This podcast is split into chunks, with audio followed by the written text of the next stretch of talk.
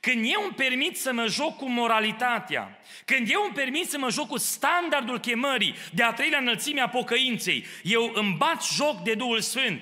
Și apoi vin la stăruință și spun, Doamne, mai vrea rusalii, cu limbi de foc să le împrăști, pe fiecare și cântăm așa poetic. Ne rugăm aici ridicând mâinile sus, Doamne, lasă har peste noi. Și apoi ne întrebăm, de ce nu este har în adunare? Dragii mei, îi nevoie de frică de Dumnezeu. Nu vi se pare interesant că atunci când îți nopți de veche, rugăciuni, vin musafiri, vin invitați, vin oameni care îi folosește Domnul, toată lumea vrea să vină la biserică. Toți vor prorocie. Nu contează, cum zice în Biblie, o daie s-a umplut de oameni și buni și răi, de toate formele. Că trăim, că nu trăim, că iubim, că nu iubim, că suntem sau nu suntem. Toți venim la har că ne place harul. Dacă s-ar manifesta lucrarea Duhului Sfânt, cum s-a manifestat în ziua aceea, dragii mei, toți s-ar umplea de frică că e Sfânt Dumnezeu, dragii mei nu vă măguliți că în har e ieftin. Nu vă măguliți că ați fost astăruință. Nu vă măguliți că suntem biserică penticostală. Primul care mă pun pe listă împreună cu dumneavoastră. Avem nevoie de frică de Dumnezeu.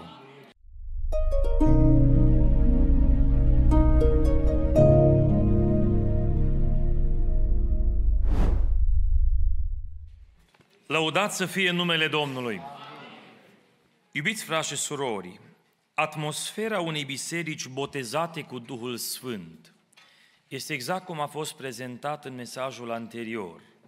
O biserică în care există unitate, în care există dorință după Dumnezeu, în care există grijă unii de alții, în care Dumnezeu lucrează, este cu adevărat emblema unei biserici botezate cu Duhul Sfânt. Este, dacă vreți, cum am putea numi noi, partea vizibilă și activă a lucrării Duhului Sfânt. Al minter, când ne gândim de obicei la o biserică penticostală, în mintea noastră, cel puțin în tiparul nostru român penticostal, întotdeauna ar veni exact cum erau cântările acelea nostalgice. Fiecare rugăciune aducea descoperiri, nu, erau, am, nu era uh, durere, nu erau probleme, nu erau stresuri între noi, certuri, uh, clocotea de foc altarul de cântări și poezii. În mintea noastră există un tipar, semne, minuni, lucrări, vindecări, prorocii, descoperiri, vedenii, tălmăcire, toate harismele Duhului Sfânt. Asta e o biserică botezată de Domnul cu Duhul Sfânt. Ba încă mai spune noi că o biserică botezată de Domnul cu Duhul Sfânt e aia în care întotdeauna este har, în care totdeauna suntem gata cu un amin și aleluia și aia înseamnă că îi botez cu Duhul Sfânt. Și e adevărat că sunt embleme a unei biserici botezate cu Duhul Sfânt. Nu uitați, Duhul Sfânt este agentul vieții. Duhul Sfânt de viață. Într-o biserică în care se simte ca o stare de moarte, ne punem o întrebare.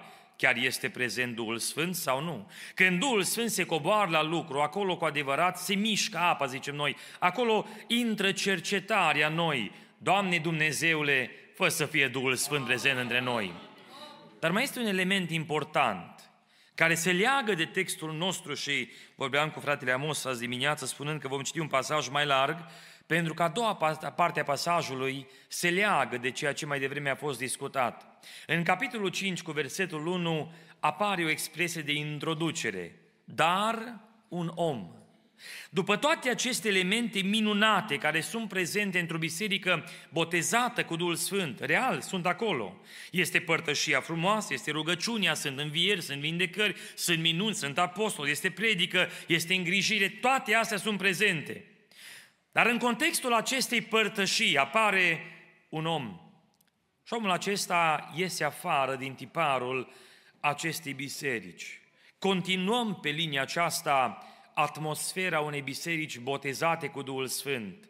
Și mai adăugăm un punct. Este o biserică care trăiește în frica Domnului. Dacă ceva am pierdut în ziua de azi, iubiții mei, am pierdut frica de Dumnezeu. Avem atâtea lucruri în biserică. Avem cântări frumoase, avem predici bine puse la punct, avem clădiri impunătoare, avem oameni care sunt înstăriți, avem tot ceea ce ne dorim, dragii mei din nefericire tot mai mult lipsește frica Domnului. Că Dumnezeu încă în har se mai îndură și mai lucrează. Asta e un har nemaipomenit de mare. Și Dumnezeu nu lucrează din cauza noastră, lucrează că Dumnezeu își proslăvește El numele. Problema reală este că noi am pierdut frica Domnului. ne-am gândit că Dumnezeu e așa ca noi, cum spune în Psalmul 50. Îl vedem pe Dumnezeu un prieten care stă lângă noi, care n-are numai decât să ne rabde cum suntem noi. Și am uitat că Biblia ne îndeamnă să avem o frică reală de Dumnezeu. În Cartea Filipeni, capitolul 2, cu versetul 12, Apostolul Pavel scrie astfel, Astfel, dar, prea iubiților, după cum totdeauna ați fost ascultători, duceți până la capăt mântuirea voastră și acum auziți, cu frică și cu tremur. Ehm, ne întrebăm oare ce înseamnă cuvântul frică în limba greacă. Probabil că aici Cornilescu a fost un pic prea agresiv. Ehm, cu stimă, cu reverență, cu aia ar însemna. Cuvântul frică, știți ce înseamnă? Teroare și groază. Aia înseamnă motamo, literalmente, cuvântul frică în limba greacă. Este cuvântul rădăcină la care noi am transliterat în limba română fobie, o groază de ceva. Cu frică și cu tremur să vă duceți mântuirea până la capăt. Ba mai mult tot, apostolul ne scrie în Evrei în capitolul 12, în ultimele versete, concluzionând cum ar trebui să arate închinarea noastră, că nouă ne place laudă și închinare, o atmosferă faină în care cântăm, ne simțim bine, ridicăm mânuțele sus la Dumnezeu. Spune în Evrei capitolul 12 cu versetul 28, fiindcă am primit dar o împărăție care nu se poate clătina, să ne arătăm mulțumitori și să aducem astfel lui Dumnezeu o închinare plăcută cu evlavie și cu frică. Dragii mei, trebuie să avem frică de Dumnezeu. Și Biblia spune că Dumnezeul nostru este un foc mistuitor. Această expresie de frică și cu tremur mai apare ca să o înțelegem noi un picuț mai bine, tot în, cartea, în cărțile scrise de Apostolul Pavel, acum în Efeseni, în capitolul 6. Și observați când Apostolul Pavel învață pe Efeseni despre cum ar trebui să se poarte față cei care sunt stăpânii, angajatorilor, spune acum în versetul 5, robilor, ascultați de stăpânii voștri cu frică și cu tremur, în curăție de inimă, ca de Hristos Adică dorința ta este să-l faci pe cel care te-a angajat sau care este, dacă vreți, stăpânul tău în, în limba veche, să fie plăcut impresionat de ceea ce ai făcut pentru el, să vadă că slujești cum trebuie și ai o îngrijorare continuă, nu cumva să superi pe cel care este stăpânul tău. Aici este o relaționare între noi și Dumnezeu, dragii mei. Dumnezeu prin har ne-a mântuit. Noi nu ne putem câștiga mântuirea orice am face noi. Nu avem noi ce să punem alături de jertfa lui Hristos ca să ajutăm mântuirii noastre. În momentul când Hristos murea pe cruce, a exprimat o, o, o expresie extraordinară. S-a isprăvit, adică s-a plătit pe deplin. Nu există nimic ce mai poți tu sau eu pune alături de jertfa lui Hristos ca să mi se dea dreptul să fiu copil al lui Dumnezeu, ci celor ce cred în El, celor ce l-au primit pe El, adică celor ce cred în numele Lui, li s-a dat dreptul să se facă copii ai lui Dumnezeu. Mărit să fie Domnul! Mântuirea este darul lui Dumnezeu, dragii mei. Dar relaționarea mea între mine cu Dumnezeu nu este de prieten. Observați în Sfânta Scriptură, Dumnezeu s-a numit prietenul unor oameni, dar niciodată oamenii sfinți nu și-au atribuit dreptul de a fi numiți prietenii lui Dumnezeu. Noi suntem robi ai lui Dumnezeu și prin urmare trebuie să trăim cu frică și cu tremur. Și aceasta lipsește. Și o biserică botezată de Domnul cu Duhul Sfânt trăiește în frică de Domnul. Dar un om numit Anania a vândut o moșioară cu nevasta sa Safira și a oprit o parte din preț cu știre nevestei lui, apoi a adus partea cealaltă și a pus-o la picioarele apostolilor.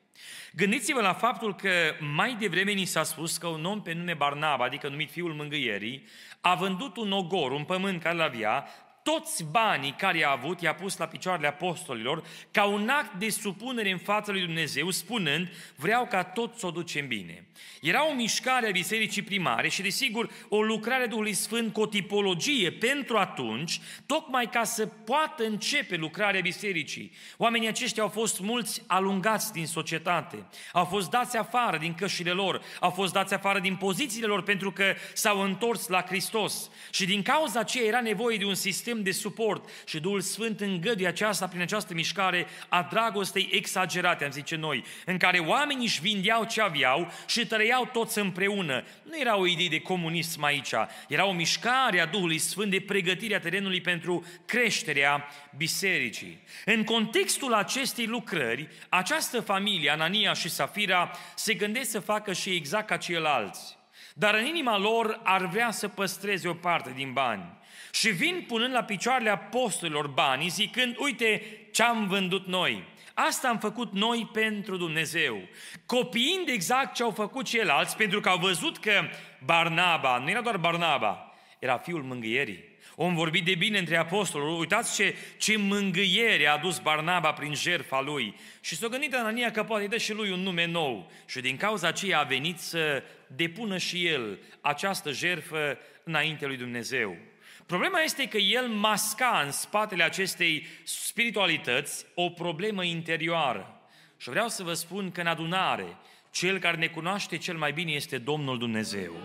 Noi între noi ne putem judeca superficial, putem trage concluzii unii despre alții cum vrem noi. Dacă suferim de ceva, în special noi românii, îi de bănuiel rele. Domnul să ne ierte de aceasta, dragii mei. Dacă îmi doresc să ne vindece Dumnezeu de ceva, nu-mi doresc nici de cancer, nici de altele, măcar că avem nevoie de vindecare. Să ne vindece Dumnezeu de bănuială rea. Ca asta face multă pagubă între noi. Cred că El are ceva cu mine. Mă uit la El, s-a uitat la mine ciudat. Auzi, o strănutat când s-a uitat în dreptul meu. O fi ceva semnal către celălalt. Fel de fel de bănuiel rele. Și nouă ne place cum suntem priviți de alții. De aceea oamenii aceștia s-au gândit că dacă vor veni în adunare și își vor prezenta aportul lor, vor fi văzuți precum Barnaba. Dar era o problemă în caracterul lor. Și revin, dragii mei, numai Dumnezeu ne cunoaște cu adevărat. Aici noi putem poza cum vrem noi, mai cum ne cunoaștem acasă mai bine. Undeva predica într-o biserică cineva și spunea,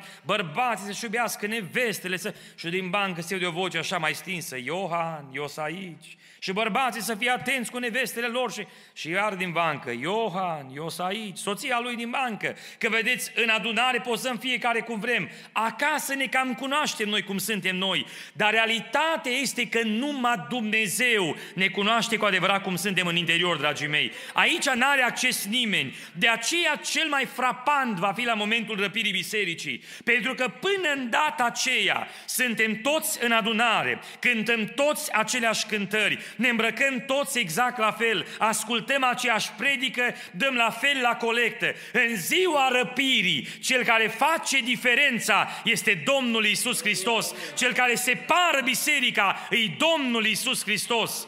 De aceea, dragii mei, înaintea Lui, nimeni nu se poate ascunde. Aici pozăm și ne ascundem, dar Dumnezeu ne vede, dragii mei. Și de aceea, într-o biserică botezată cu Duhul Sfânt, atmosfera este una cuprinsă de frica de Dumnezeu. Frica, frica Domnului este începutul înțelepciunii. Nu poți să te comporți ca un creștin adevărat până nu te-a cuprins frica de Dumnezeu. Până n-ai intrat acea stare în care realizezi cine este Dumnezeu și cine ești tu. Sunt anumite locuri care pentru noi evocă o, reali- o relativă autoritate.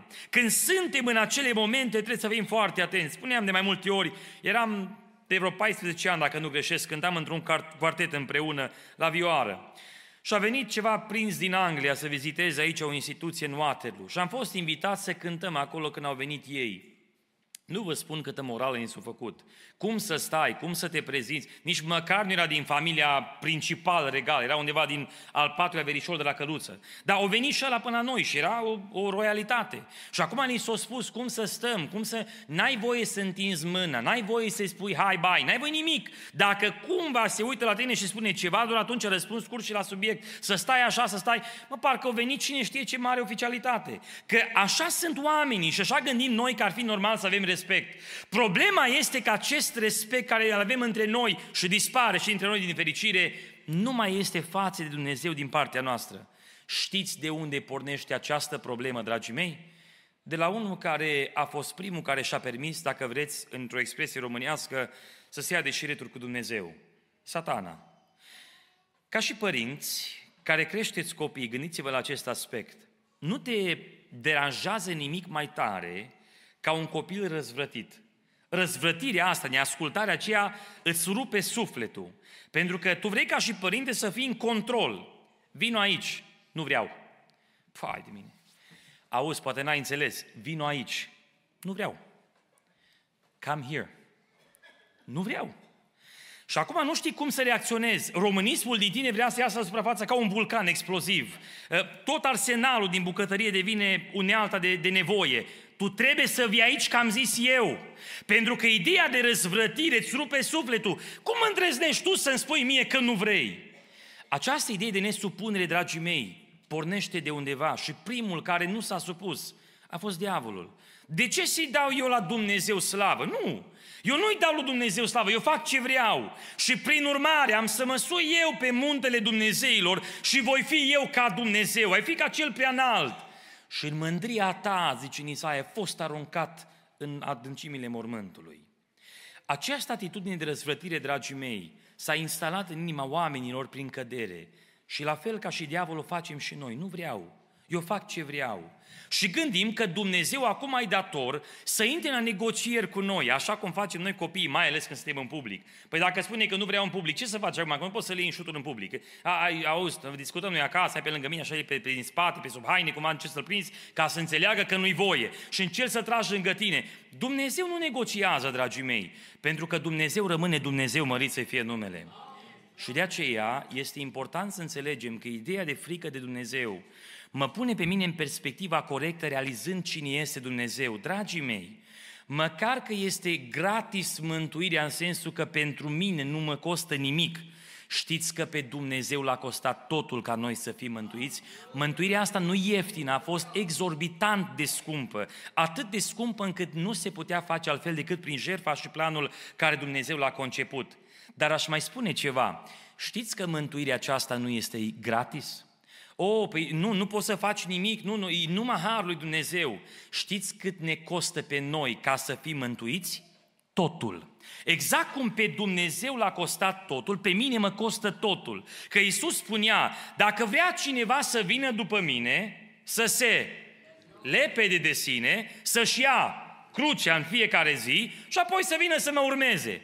Vorbeam cu cineva odată discutând evanghelistic și ziceam, știi ce vrea Dumnezeu? N-am nevoie nici de banii tăi, nici de casa ta, Dumnezeu te vrea pe tine. A, zice, a, aia costă prea mult. Exact aici e problema. Asta mă costă cel mai mult. Dacă vrea Dumnezeu bani, mă duc scot un al doilea morghici și dau bani câți vrea, numai să mă lase în pace. Dumnezeu nu are nevoie de jerfele tale. Dumnezeu vrea o singură jerfă. Aduceți trupurile voastre ca o jerfă vie, sfântă și plăcută lui Dumnezeu. Supuneți-vă Domnului. Doamne ajută la aceasta. O biserică care trăiește în atmosfera botezului cu Duhul Sfânt, dragii mei, este o biserică care trăiește în frica de Dumnezeu. Și pentru că în biserica primară a apărut o prima tentată în care această frică a Domnului să fie știrbită, a intervenit Duhul Sfânt. Și observați că vine acum Anania la Petru și spune, ia, ia banii. Și acum Petru îi spune astfel, pentru ce ți-a umplut satana inima ca să minți pe Duhul Sfânt și să ascunzi o parte din prețul moșioare? Ascultați aici foarte bine. Nu a zis, băi, Anania, de ce ești fățarnic? De fapt, a fost fățărnicie. Tu vrei să prezinți că ai fi cineva când nu ești. Fii măcar sincer, mă, nu vrei, nu vrei să dai toți banii. Lasă acolo banii tăi, dar nu fi fățarnic. Nu. Petru spune astfel, actul tău de răzvrătire, de lipsă de frică de Dumnezeu, se consideră un act împotriva Duhului Sfânt. Tu ai mințit pe Duhul Sfânt. Știți că atunci când noi, care pretindem că suntem botezați cu Duhul Sfânt, biserică penticostală, cobârșia la Rusalii, când noi ne permitem să ne jucăm cu Dumnezeu, știți că asta înseamnă că noi întristăm pe Duhul Sfânt, supărăm pe Duhul Sfânt și la un moment dat ne spunem proroci că Duhul Sfânt li s-a făcut vrășmaș din cauza că au continuat să supere pe Duhul Sfânt. Aici apare problema, dragii mei. Ori de câte ori noi ne permitem să ne jucăm cu acest standard al Sfințeniei și atenției în fața lui Dumnezeu, noi întristăm pe Duhul Sfânt. Ba încă Petru spune, n-ai mințit pe oameni, ci ai mințit pe Dumnezeu, ca la Safira se spună mai târziu, că ai ispitit pe Duhul Sfânt. Când eu îmi permit să mă joc cu moralitatea, când eu îmi permit să mă joc cu standardul chemării de a treilea înălțimea pocăinței, eu îmi bat joc de Duhul Sfânt. Și apoi vin la stăruință și spun, Doamne, mai vreau rusalii, cu limbi de foc să le împrăști, pe fiecare și cântăm așa poetic. Ne rugăm aici ridicând mâinile sus, Doamne, lasă har peste noi. Și apoi ne întrebăm, de ce nu este har în adunare? Dragii mei, îi nevoie de frică de Dumnezeu. Și dacă îmi doresc ceva pentru noi în zilele acestea, îi Dumnezeu să mai pună frică de Dumnezeu în inimile noastre. Și ascultați-mă foarte bine. Dacă noi nu vom avea frică de Dumnezeu, are Dumnezeu metode să o creeze El în noi. M-am întrebat de ce n-au avut frică de Dumnezeu. Știți de ce? Pentru că n-au cunoscut pe Dumnezeu. Oamenii aceștia au avut o experiență haristică minunată, s-au bucurat de aceasta, dar nu-L cunoșteau pe Dumnezeu. Încă n-aveau un concept îndeajuns de bine despre Dumnezeu, sau doi, măcar că l-aveau, au refuzat să-l pună în aplicație. Observați ce spune în Ieremia, în capitolul 4, cu versetul 22, un cuvânt dur și greu, dai biblic. Căci poporul meu este nebun. Un popor nebun. De ce este nebun? Căci nu mă cunoaște. Sunt niște copii fără minte și lipsiți de pricepere, sunt meșteri să facă răul, dar nu știu să facă binele.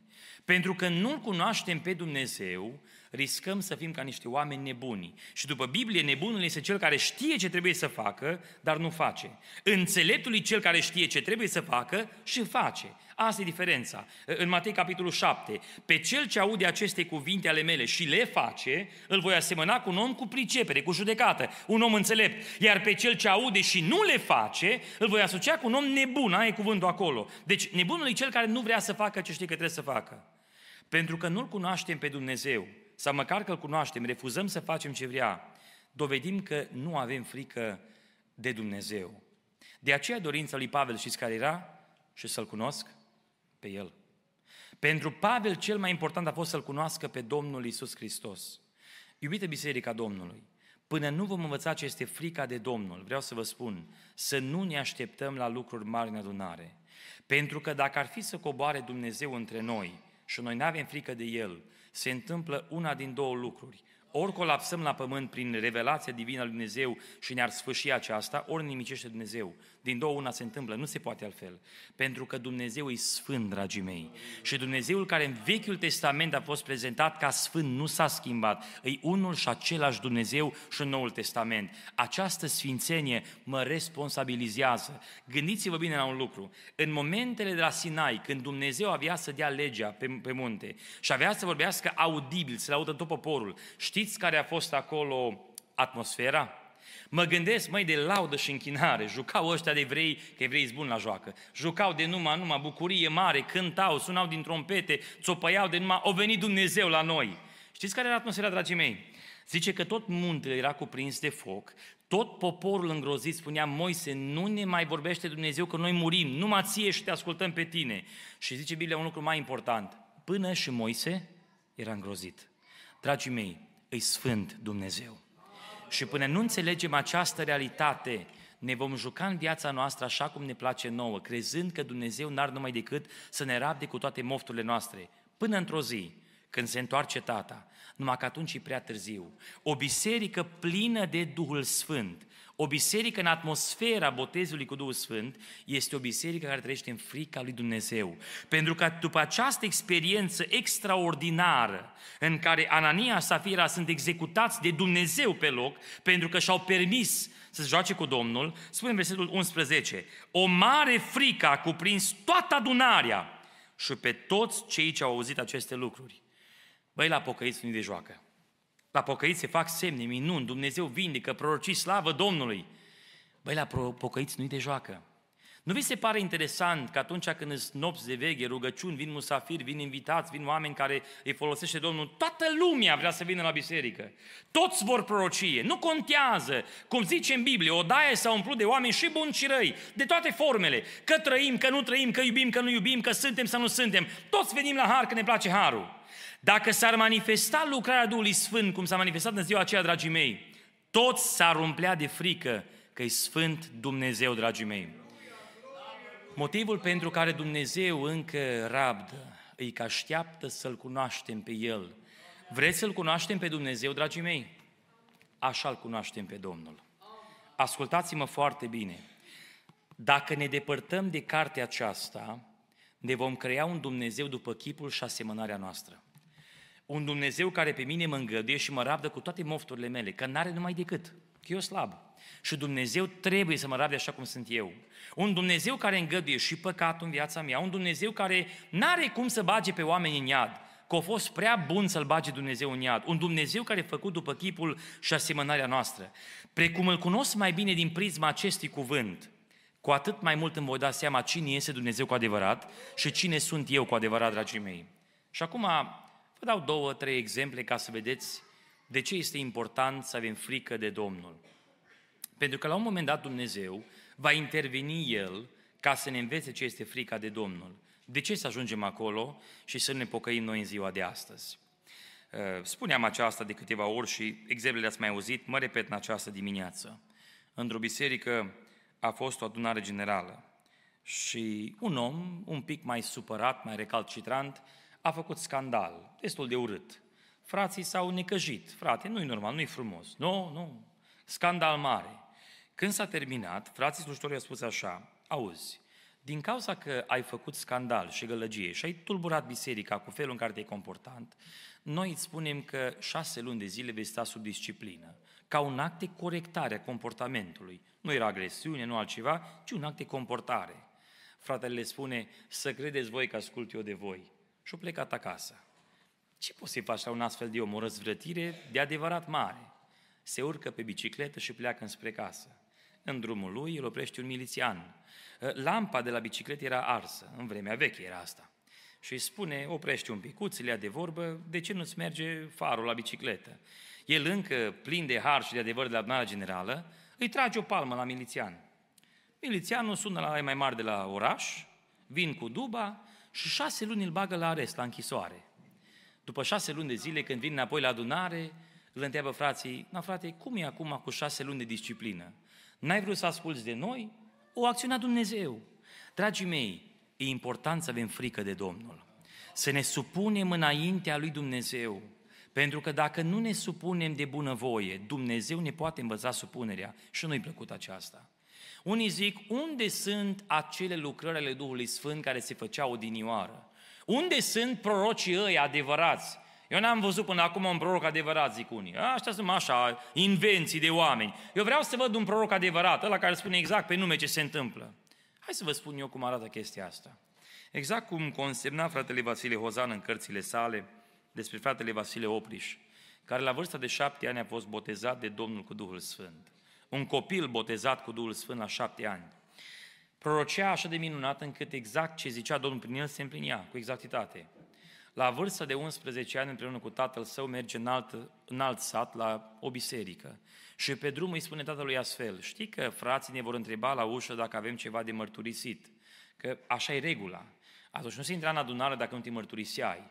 Noi azi gândim că e un afront, o jignire, o batjocură, când încă nici se spune că trebuie mărturisire. A cine te crezi tu să-mi cer mie mărturisirea? Dar în vremea aceea nici nu se concepea să intri în biserică fără mărturisire. De aceea aș poate spune eu că și lucra Duhul Sfânt cum lucra Duhul Sfânt. Ajungând la ușă, fratele conducător de atunci îi oprește și îi întreabă astfel, aveți ceva de mărturisit? Și băiețelul de 11 ani care își face procesul de judecată pe drum spune astfel, n-am nimica de mărturisit. Fratele îi spune, sigur n-ai nimica să mărturisești? Zice el, n-am nimica să mărturisesc. Mai zăbovește un pic și spune, sigur n-ai nimica să mărturisești la care zicea dumnealui și tatălui s-a simțit un pic jenat, un copil de 11 ani. Mă gândiți dumneavoastră la copii de 11 ani, ce să mărturisească copiii ăștia? Mă fac prostioare orice copii. Alea nu sunt păcate. Păcate sunt ale care le fac alții. Astea sunt prostioare de copii. La care fratele îi spune, e adevărat că ești botezat cu Duhul Sfânt. Nu-l cunoștea, dar era proroc. Un proroc al lui Dumnezeu. E adevărat că ești botezat cu Duhul Sfânt. E adevărat că ai darurile Duhului Sfânt dar e tot de atât de adevărat că ai și tu nevoie să te mărturisești ca și ceilalți. Adu-ți aminte când te jucai cu copiii afară, te-ai supărat pe un băiat și i-ai spus porcule. Zicea dumnealui în momentul acela, mi s-a luminat mintea, mi-am adus aminte că așa s-a întâmplat și mi-am cerut iertare înainte lui Dumnezeu. Iubiții mei, dacă pe un copil de 11 ani l-a oprit Duhul Sfânt la ușă, un copil de 11 ani, că a spus porcule, unui alt copil. Gândiți-vă bine acum împreună cu mine, mă pun lângă dumneavoastră pentru că sunt la fel de slab. Să ne întrebăm dacă ne-a rupi pe noi Duhul Sfânt la ușă, să treacă așa ca un extra, ca la aeroport, să se scaneze complet. Să zică Dumnezeu exact ce ai făcut, nu în anul acesta, în săptămâna aceasta, în ziua de ieri. Fiecare gând care ți-a trecut prin minte, judecată, stare, să ți-o pună Duhul Sfânt de radiografie, te întreb, ce ai face? Vă spun eu ce am face. Fratele Hozan era plecat într-o biserică și la un moment dat, cum uneori l-a folosit Dumnezeu în felul acesta, după ce predică, coboară în sală. Pune mâna pe capul unui tânăr, spune așa, băiatule care aseară te-ai masturbat, se întoarce din coace, fată care te-ai uitat la pornografie, o goli biserica. O ieșit din afară, o fugit din biserică. Pentru că dacă s-ar coborâ Duhul Sfânt să ne vorbească pe nume, vă spun că se întâmplă două lucruri. Ori fugim de groază, ori ne pocăim din toată inima și devenim copii al lui Dumnezeu. Iubiții mei, ascultați-mă foarte bine. Nu vă măguliți că în har e ieftin. Nu vă măguliți că ați fost astăruință. Nu vă măguliți că suntem biserică penticostală. Primul care mă pun pe listă împreună cu dumneavoastră. Avem nevoie de frică de Dumnezeu. Și toți au fost cuprinși de o mare frică, dragii mei. Dacă vrem să mai lucreze Duhul Sfânt în această adunare, dacă vrem să mai facă Dumnezeu semne și minuni, dacă vrem să-L mai vedem pe Dumnezeu între noi, iubiții mei, haideți să ne pocăim din toată inima. Haideți să ne apropiem de Domnul din toată inima și să învățăm ce este frica de Domnul. Că dacă nu s-ar putea să intervină Duhul Sfânt să ne învețe El ce este frica de Domnul. Și de ce trebuie să cadă Anania și Safira? Ca noi să învățăm că nu-i de joacă cu Dumnezeu. Nu acuz pe nimeni, nu mi-aș permite să fac aceasta, ci mă gândesc la viața mea, ascultam mesajul prin fratele Amos și mă gândeam ce frumos sună și ce adevărat este. Că o biserică în atmosfera botezului cu Duhul Sfânt așa arată. Îi har, îți descoperiri, îi părtășie, îi cercetare, îi frumos, îi binecuvântare, îi minunat în adunare. Și eu m-am întrebat, de ce n-arată adunările noastre exact așa cum s-au predicat? De ce n-arată bisericile noastre așa cum se prezintă în adunare? De ce n-arată ca în atmosfera Duhului Sfânt? Pentru că această ultimă parte am uitat de ea, dragii mei, că suntem chemați să avem frică de Dumnezeu. Și până nu învățăm ce frica Domnului, această prime parte a mesajului, vreau să vă spun, nu se va întâmpla între noi. Când învățăm ce frica Domnului, se va coborâ Dumnezeu la noi.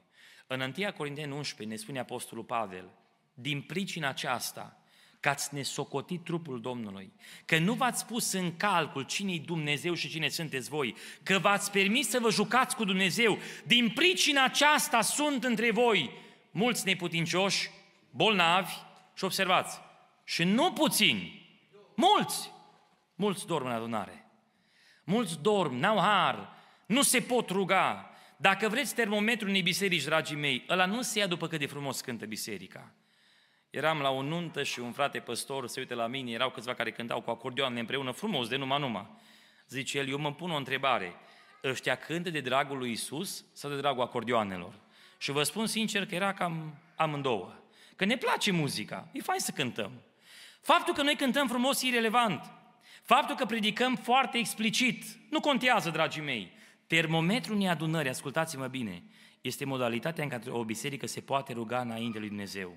Pentru că actul acela de rugăciune, ăla nu-l poți falsifica. Ori e acolo, ori nu e acolo. Și dacă frica de Dumnezeu nu este înscrisă în inimile noastre, rugăciunile divine anemice, nu ne putem ruga, terminăm repede și așteptăm să fim înveseliți la program. Apoi plecăm acasă, spunem, na, o altă zi la adunare, ce-o fost asta? Dragii mei, Dumnezeu să sfințească inimile noastre. Închei cu un singur verset. Fapte 3, cu versetul 19. Pocăiți-vă, dar, și întoarceți-vă la Dumnezeu, pentru ca să vi se șteargă păcatele, ca să vină de la Domnul vremurile de înviorare. Amin.